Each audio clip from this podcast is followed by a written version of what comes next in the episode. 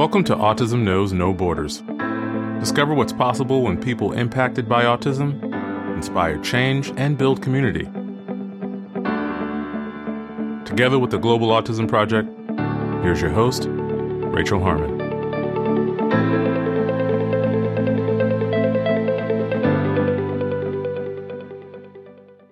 Hello, everyone.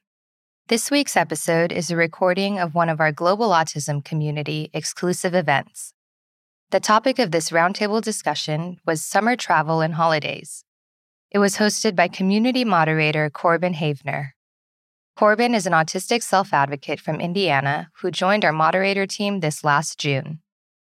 Participating in this event were community members Danielle Terrell, Liz Castillo, and myself.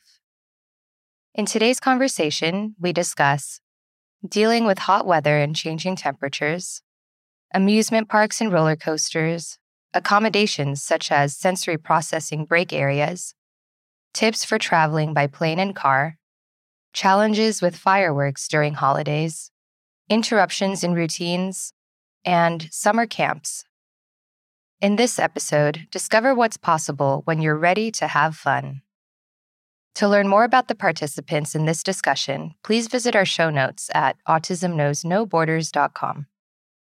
Roundtable discussions like the one you'll hear today are open exclusively for members of our online Global Autism community. We select a different theme each month, and our moderators monitor posts daily to ensure that our online space remains safe and respectful. If you'd like to attend and participate in any of our future events, you can sign up today at community.globalautismproject.org. We appreciate your time. If you enjoy this podcast and you'd like to support our mission, please take just a few seconds to share it with one person who you think will find value in it too.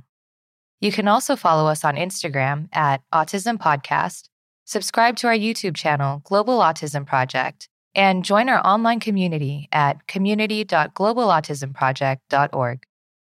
And now I present you the Global Autism Community.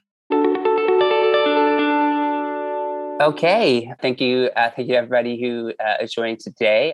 This is our monthly roundtable discussion, and in the theme of July, we've been talking about the summer breaks and holidays. And of course, I am Corbin Havener. I'm a 27 year old autistic self advocate, Fort Wayne, Indiana.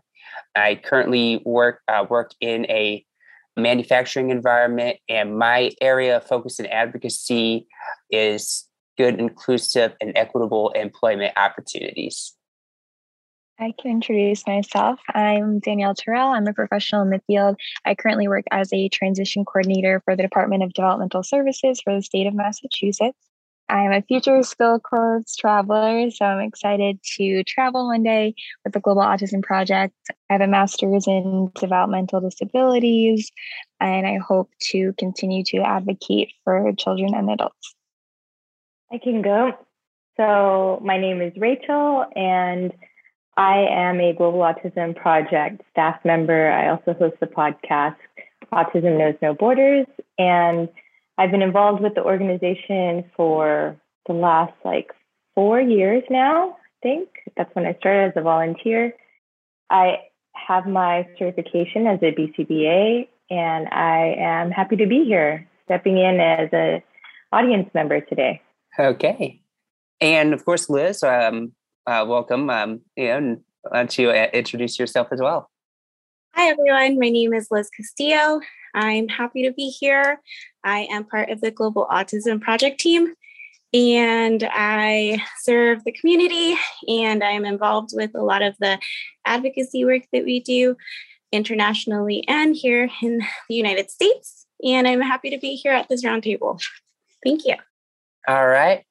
And of course, uh, welcome. Um, I'm excited to see what um, we could be speaking for. As um, of course, we've all been in various roundtable discussions before, so I'm sure we're familiar with our um, Nos to principle. No one speaks twice until we all speak once, which is always a, a great, respectful form of dialogue that I'm always happy to be behind. And some of the topics of focus for me, it come down to like things like Fourth of July or holiday celebrations, the handling of various extreme temperatures, travel, theme parks, swimming or summer recreation, and you know things of that nature.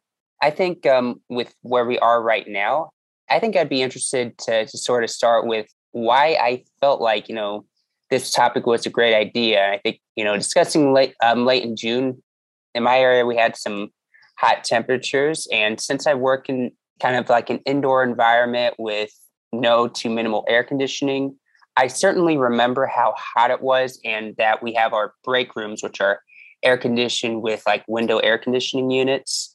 And I just remember like, you know, how hot I was and how much I was sweating going into those and seeing like a 30 degree temperature drop.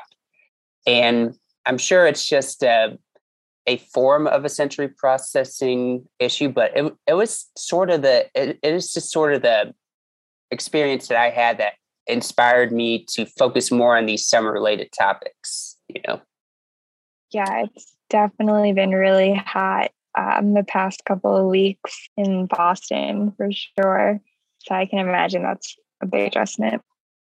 Yeah, certainly. And a great area online that you'll find a number of interesting like autistic creators is like Western Europe or particularly the UK. And one thing that's interesting is their infrastructure is not built for the type of heat that they are experiencing. So certain autistic creators on like either like YouTube or TikTok, that's been a topic that has certainly been uh, brought up. And I'm just wondering. I mean, so for me, as um, right now, right now, um, I'm the autistic uh, member who is here. So for me, especially in the most uh, on the most humid days, if I go into a place of public accommodation, like any grocery store or anything, I never really liked having that instant 30 degree temperature drop right now. It's like that's a lot for like my body or senses to regulate to. And I'm just wondering, I don't know if anybody else really feels that.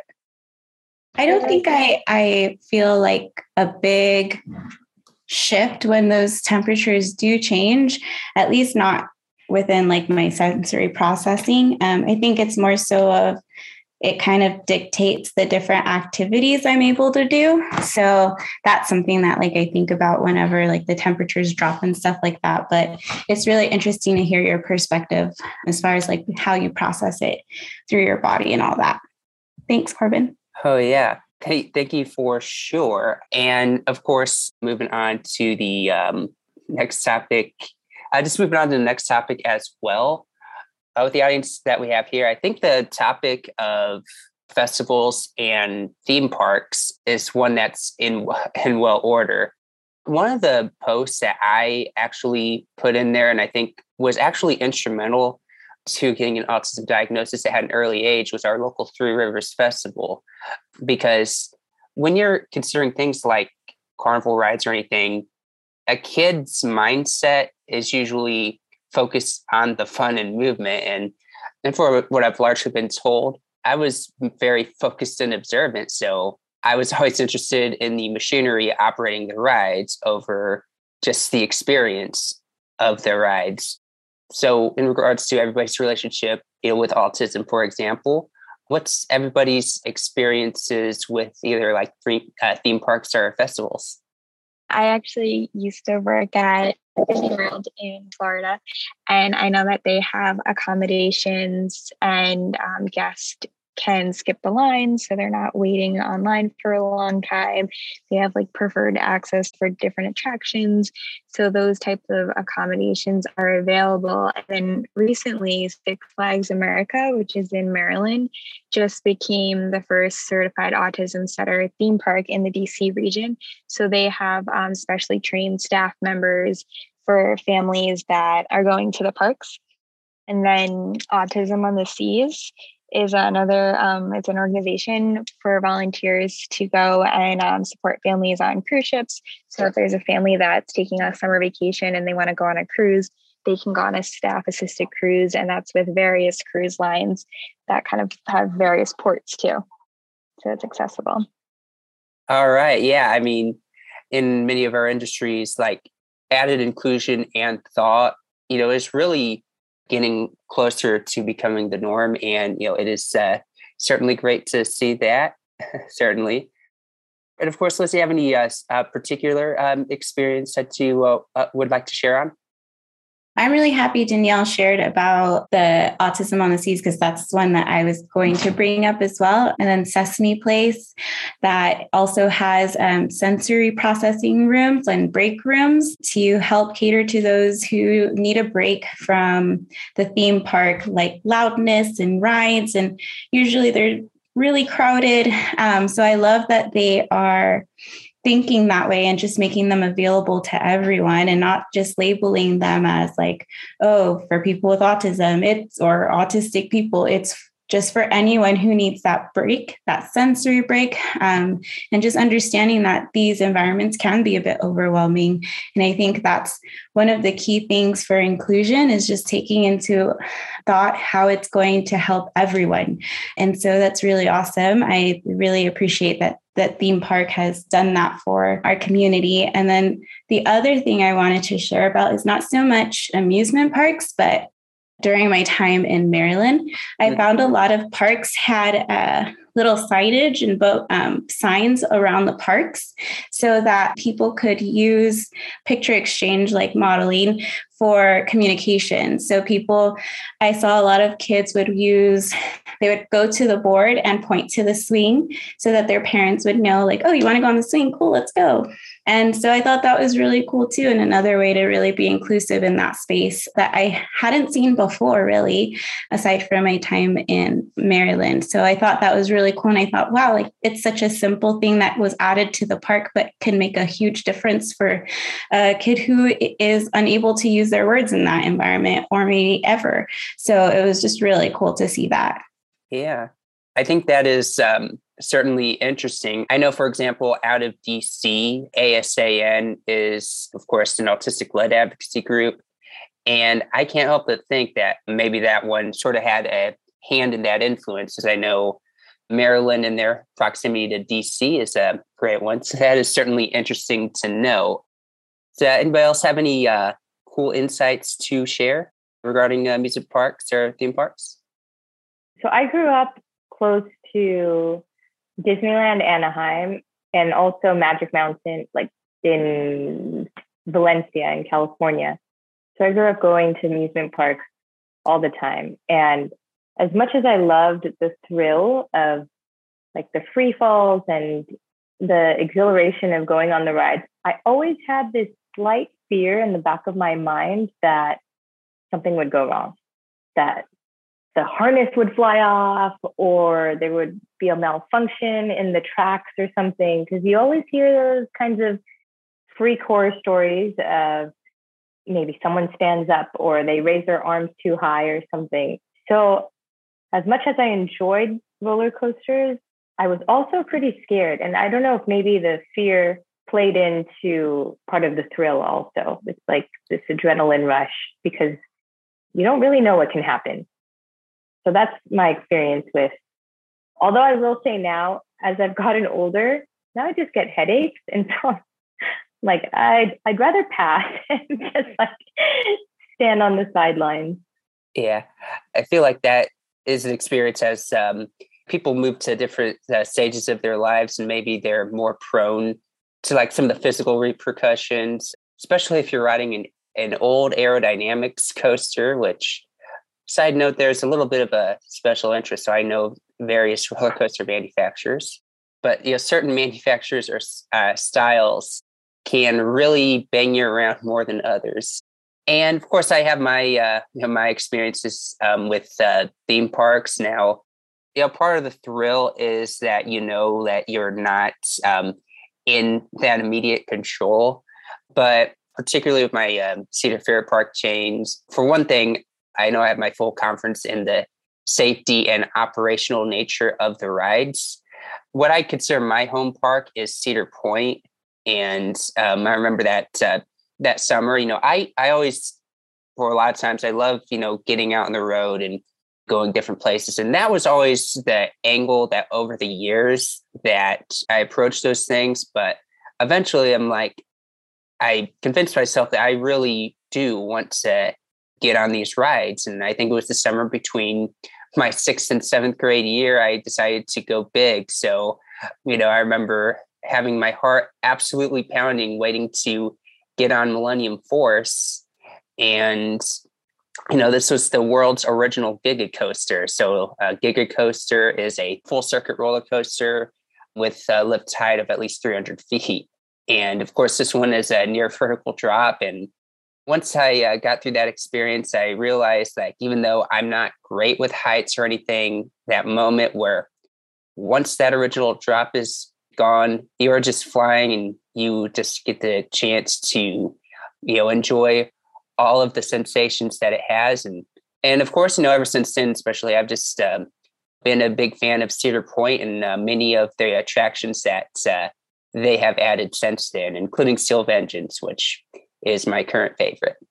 So now that we have that, I figure we can pivot. The interesting aspect here is everybody in here, like I guarantee, is more experienced than me in traveling, especially different modes of travel, um, non-car based. So yeah, I'd be interested to hear like uh, everybody's different perspectives related to travel. Let's just focus on airline travel to start with. I know there's a lot of there's a lot of moving parts to be considered. So, yeah, has anybody have um, interesting perspectives or insights to share on airline travel? I'm definitely not the best because typically when I travel, I'll show up to the airport 10 minutes before boarding and I'm fine. I used to live in the DC area, so the airport wasn't very busy. So I kind of took it as I went and wasn't really stressed out. But I do make a mental note of the different airports that I travel in and out of. And I mean, it was a little easier prior to COVID, but you could kind of guess how busy the airports would be. And that's kind of how I would plan my travel. But I do know also prior to the pandemic, JetBlue had um, a program. It was called Wings for Autism. And they would provide support to families prior to their travel and would have family members come onto the plane so they can see what it's like, touch the seats, talk to um, flight attendants and um, other support. I did reach out to them recently to see if they had any programs upcoming, but because of the pandemic, that program's not running. But I think that would be really great if that was something that continued. Okay so that uh, program so it's like wings for autism mm-hmm. is that one that like requires a book trip? Or you know is that something that you know you can contact your local airport to uh, get a sense of?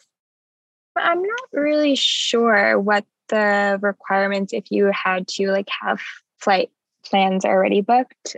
Yeah because um, this is this is something that as somebody who literally like I was in kindergarten during like, you know, the 9 11 attacks. So I'm like a part of the generation that may have been the youngest to have been able to remember that. I honestly can't help but wonder in a world where, you know, that didn't happen, like what type of experiences or what type of further opportunities could happen without, you know, incredible like status quo changing and tragic event. I mean, there's a, definitely a lot of what ifs uh, that you can think about there.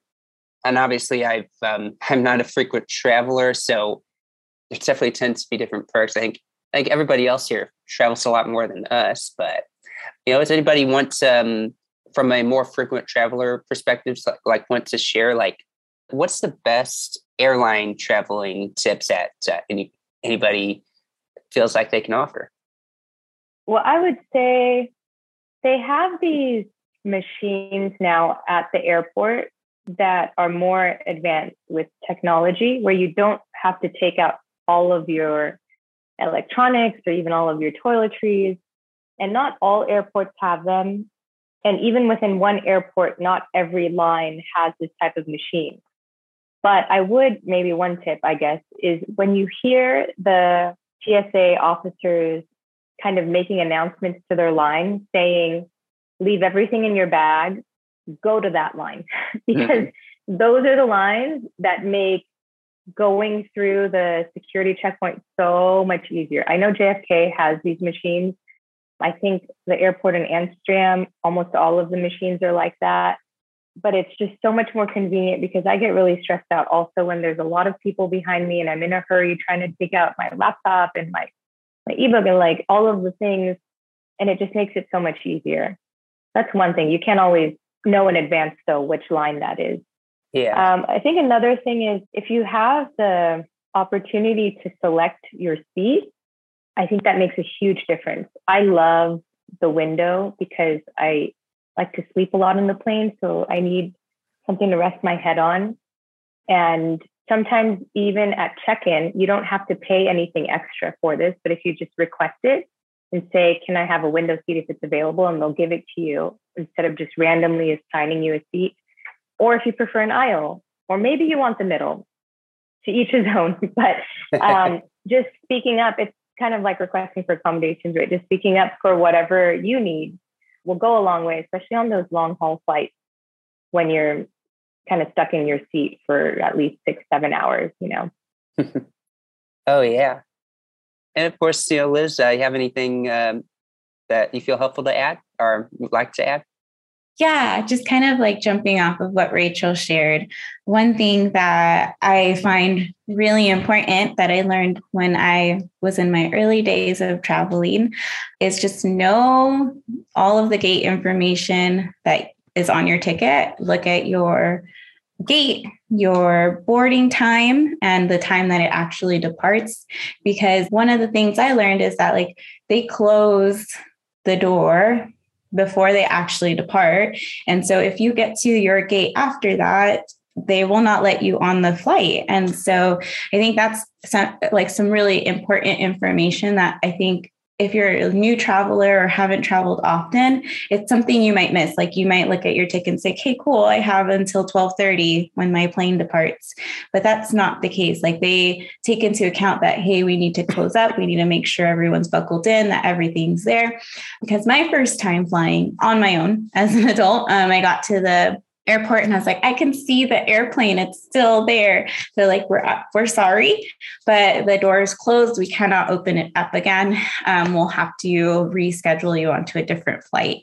So it was a learning experience for me. I had only ever traveled with my parents as a kid. So when I traveled on my own, I didn't know to look for that detail. And so it was really cool that they were able to get me on the flight right after. But had that flight not been available, I would have been stuck and or out of that flight. So I think that's just something to be mindful of if you're going to start traveling, just making sure you check in and again, like voice for those needs that you need, like all those need to knows. Like you could when you check in, say, hey, where is my gate? What time does it depart? What time do I need to be there to board the plane? And it's usually all marked. So what I like to do is I like to take a highlighter and just like make sure I highlight all the important things I need to be mindful of. And also making sure that I remind myself to be flexible because I need to listen to those announcements. A lot of the times, out of nowhere, they'll be like, hey, your gate's changing. and now you have to run across the airport and get to another gate to get on your plane. And now you only have five minutes to get there versus, oh, I'm sitting here hanging out for 20 minutes till my plane board. So I think like if you're a new traveler or you're just starting to travel through airlines, um, those are some things to kind of keep in mind as you start taking adventures. Yeah, of course. Well, uh, thank you for thank you for sharing, and you know, and I uh, actually had my own uh, travel experience myself. So this happened to be the month of June. Obviously, you know, we all uh, obviously we all here uh, definitely miss uh, David David Sharif, and you know, definitely you know wish like he he was able to you know be on this call with us today. He definitely made all these better, but one of the things that sort of shifted my mindset from that was you know it's like I just wanted to go to New York, so you know I contacted some people. I even had a chance to even had a chance to get together with Ben, which was nice. You know, I I just got to talk about some things in a more rambling type fashion, but obviously because i just had it limited to sort of a three day weekend you know flying was what i had to do so the first thing i wanted to make sure that i booked the earliest flight possible just in case anything fell apart i wanted to make sure there were, there could be other options but going there from Detroit, transferring at DC Dulles to LaGuardia, that wasn't overly stressful. There was one tight connection at Dulles that was a 30 minute layover. And 30 minute layover does not necessarily mean you have 30 minutes to get there. So, you know, I just sort of had to get off the plane immediately, go to that next gate. And, you know, getting to LaGuardia, landing there. LaGuardia is a recently renovated airport, very nice airport to land in, and very few problems going there. Now, departing, going back to Detroit, the layover in Dulles, that one had a few more challenges. I try to stick to the two hour rule, but I was determined to take public transportation, which I was very proficient at when I was there. But I had some confusion on getting on the LaGuardia link, which is a bus that connects with a subway stop in Queens to get there. And then first mistake I made was I got off at the wrong terminal because that airport is under construction and there's no quick way to get from one terminal to another. I'm just here. I'm just starting to get really panicked. I'm losing time. I'm losing time. And then checking in to United Airlines. Well, I've already I pre-checked in because uh, being prepared and everything. But then there was a message offering a voluntary bump to get on another flight, and I'm starting to freak out even more. Like, I have to go to work the next day. What I'm going to do, and I guess the associate saw that I'm not very experienced in airline travel, so she graciously helped me out. Then the initial flight got delayed, and LaGuardia is known for having queues on the runways.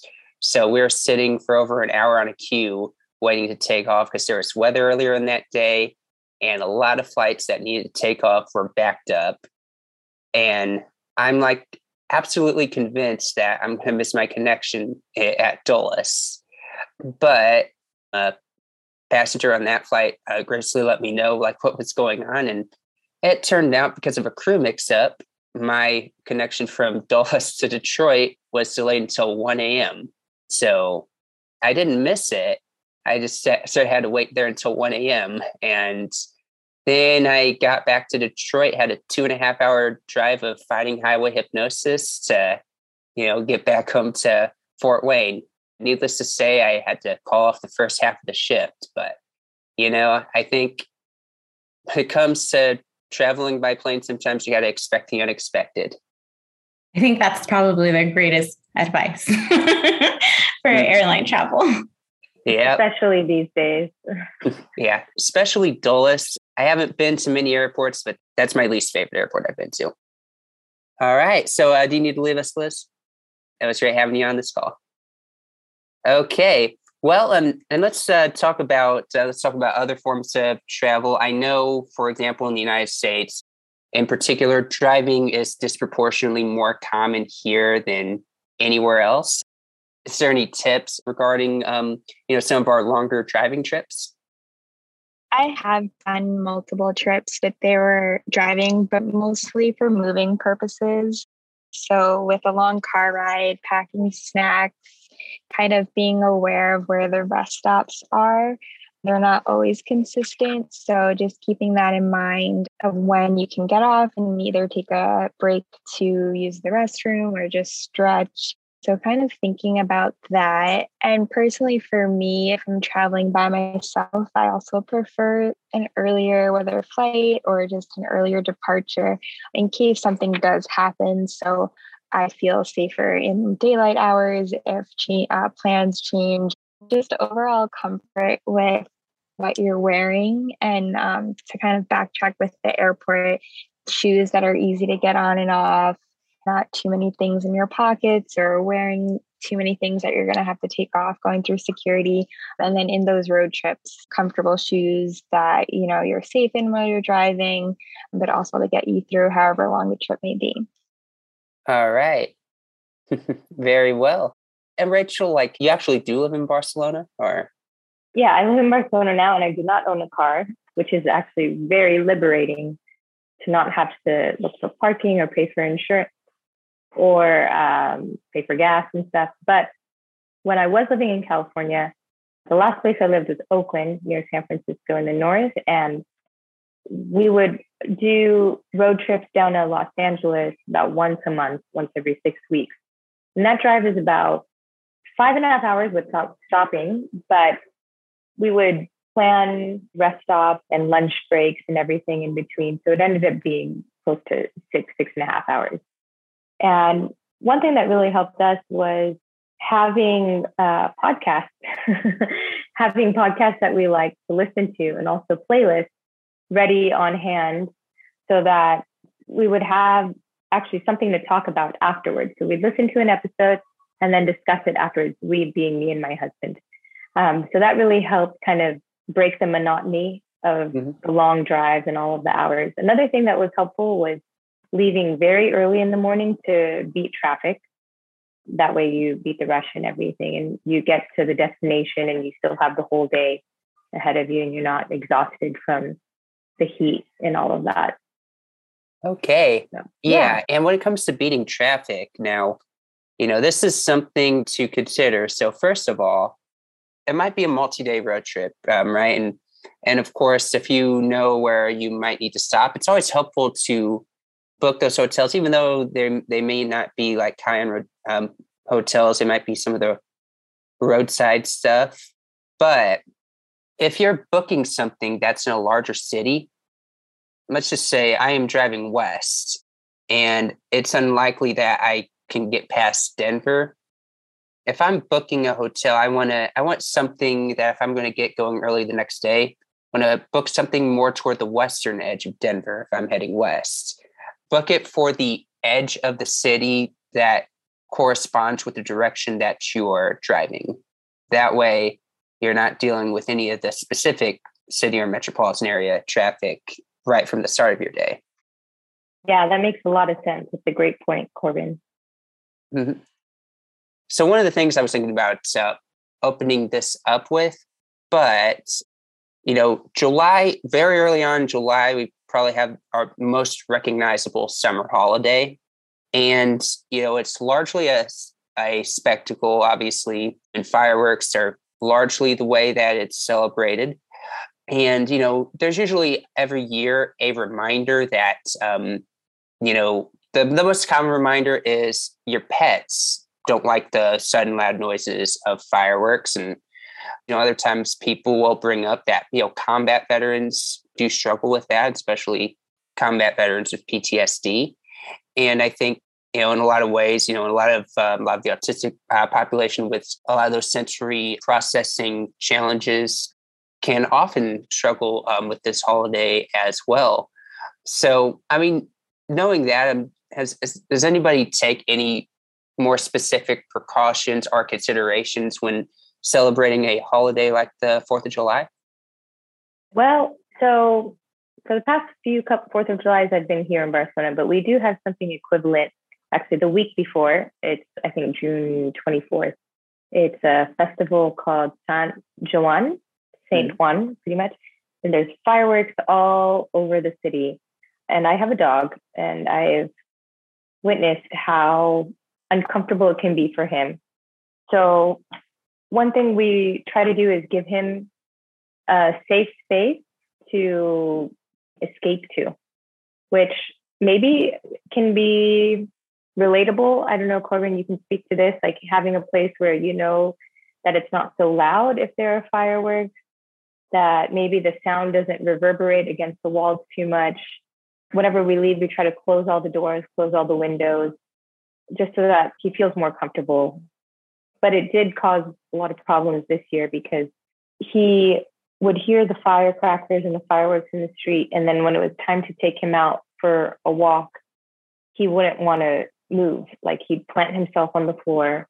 I don't know if he even smelled maybe some of the, the residue from the firecrackers in the air. And so he knew that it was around or something. But it was pretty bad for the week leading up to the holiday and the week or two afterwards also because there was still stuff going on around the city okay yeah i mean i think one of the things that i was anticipating so i think the previous two years i lived in an apartment complex there tends to be a lot more regulation but I mean, I live in a rather decent sized city. It's not a huge city. Um, I'd say the population is like 266,000 So it's a city big enough to have things.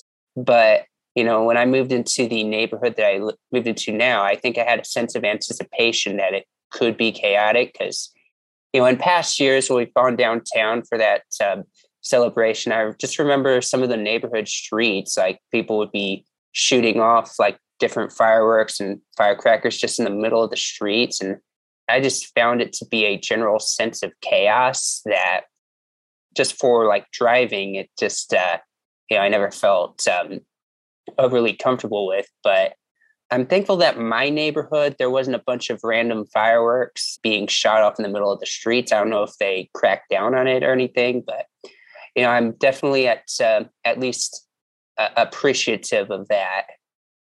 Yeah, I think it really depends on what city you live in. So, kind of, um, if you're like new to a certain city, if you can connect with neighbors to see what kind of has happened in past years to help prepare. I have a cat and he's sensitive sometimes, even just to thunder.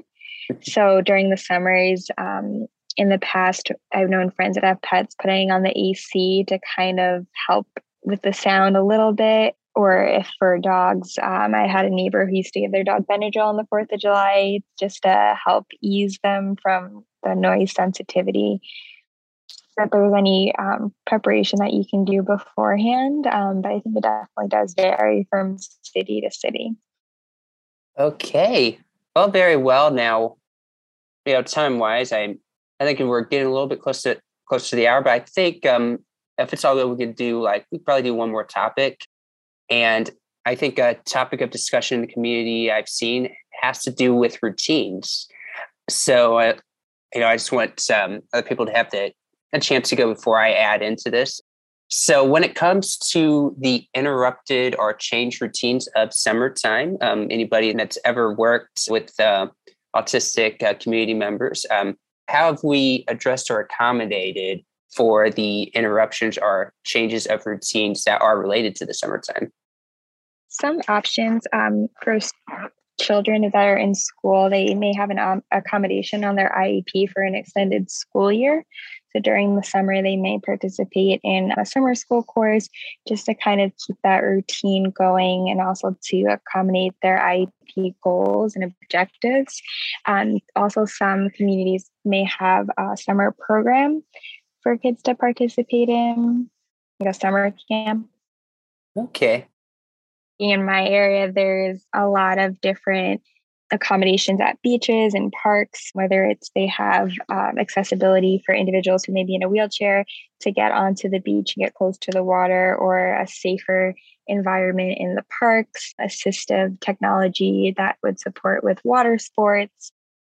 Yeah, we, so the agency that I used to work for in California, we created our own summer camps for the kids that we worked with, and it was so much fun. You can build on those social skills, and it's a great way to meet friends. And we had different kinds of activities like outdoor sports, like water balloon toss, and we had a music class where they would have drum circles and sing alongs without the pressure of these academics and all of that. So I think building in that sense of routine in a different environment can also be really, really comforting in a way. There's always that adjustment period in the beginning, but then people adapt and they get used to that. And it's like they don't want summer camp to end at the end of the summer. So um, it was always so much fun. All right. Yeah, I think um, something, I think a good point have brought up is that it was it was not necessarily about academics, and it was a good opportunity to like step away from academics in the first in the first place. I know, uh, for example, there's probably more of a you know stigmatization related to summer school. So if you're focused more on just the activities, you know, maybe team build building or cooperative activities, that is beneficial in a completely different way. I was very much focused on getting good grades in school and, you know, one of the biggest disappointments I remember is I couldn't quite get past the C in pre-calculus. That was always a huge disappointment to me. My parents never had any problem with it. They knew I uh, worked very hard. It was just a standard I wanted to hold to myself. I just, but now that I'm working, I realized so clearly that nobody cares that I was unable to get better than a C in pre-calculus. It's just something once that time of your life gets past, it's like it's amazing how little people actually care about it. Yeah, I don't know how often I use calculus in my everyday life now. yeah. yeah, exactly. Not necessarily a life skill. but um, yeah, I and I know like um, routine wise, I think for me it's more about if there's something that goes on on a weekly basis, that was something so so things that I generally did, you know, during the summer as I, you know, of course I had a summer bowling league that I did, not a heavily serious bowling league, but it was something that I could go to at the same time each week. And then, of course, as I got more and more serious about you know, the cross country season, I was able to incorporate a, you know, run, a running based regimen, which was very helpful. Some potential bad habits I always had was, you know, I just think it was based on you know, having two working parents and various schedules. As I, I was kind of trained to be a night owl, so I always just stayed up later than most kids did anyway. In, in a lot of ways, I'm pretty adaptive based on sleep right now, but that was a potential to be a very unhealthy habit I had is just how late I was conditioned to stay up. But other than that, I think the things that benefited me were like autonomy, like certain autonomy, not to be overstructured, but have certain benchmarks week to week. But yeah, I think that was a great discussion. Went over some nice topics. Yeah, and, absolutely. You know, I look forward to seeing what um, you know what areas of discussion that we can have in the future. Yeah, Corbin, you did amazing. Thank you so much for stepping up into this role. Okay. Yeah. Yeah. Thank you. Thanks for tuning in to Autism Knows No Borders. What are some of your favorite summer memories? Do you have any tips to share related to traveling? Share your experiences over in our online Global Autism community. Are you a self advocate wanting to connect with other autistic people? Or are you a family member hoping to support and empower your loved one? Are you a professional seeking to hear directly from autistic voices and improve your practice? Whatever your role related to autism is, you can join our online Global Autism community to collaborate with people all over the world. Sign up today at community.globalautismproject.org. Let's work together to transform how the world relates to autism. Thanks for listening. Take care. Tune in each week for engaging conversations of how people across the globe are inspiring change and building community. You've been listening to Autism Knows No Borders, brought to you by the Global Autism Project. You can find Rachel's notes for this episode and learn more about today's guests at autismknowsnoborders.com. If you enjoyed this episode, please kindly rate the show and leave a review. By doing so, you'll be helping us increase awareness and acceptance of autism around the world.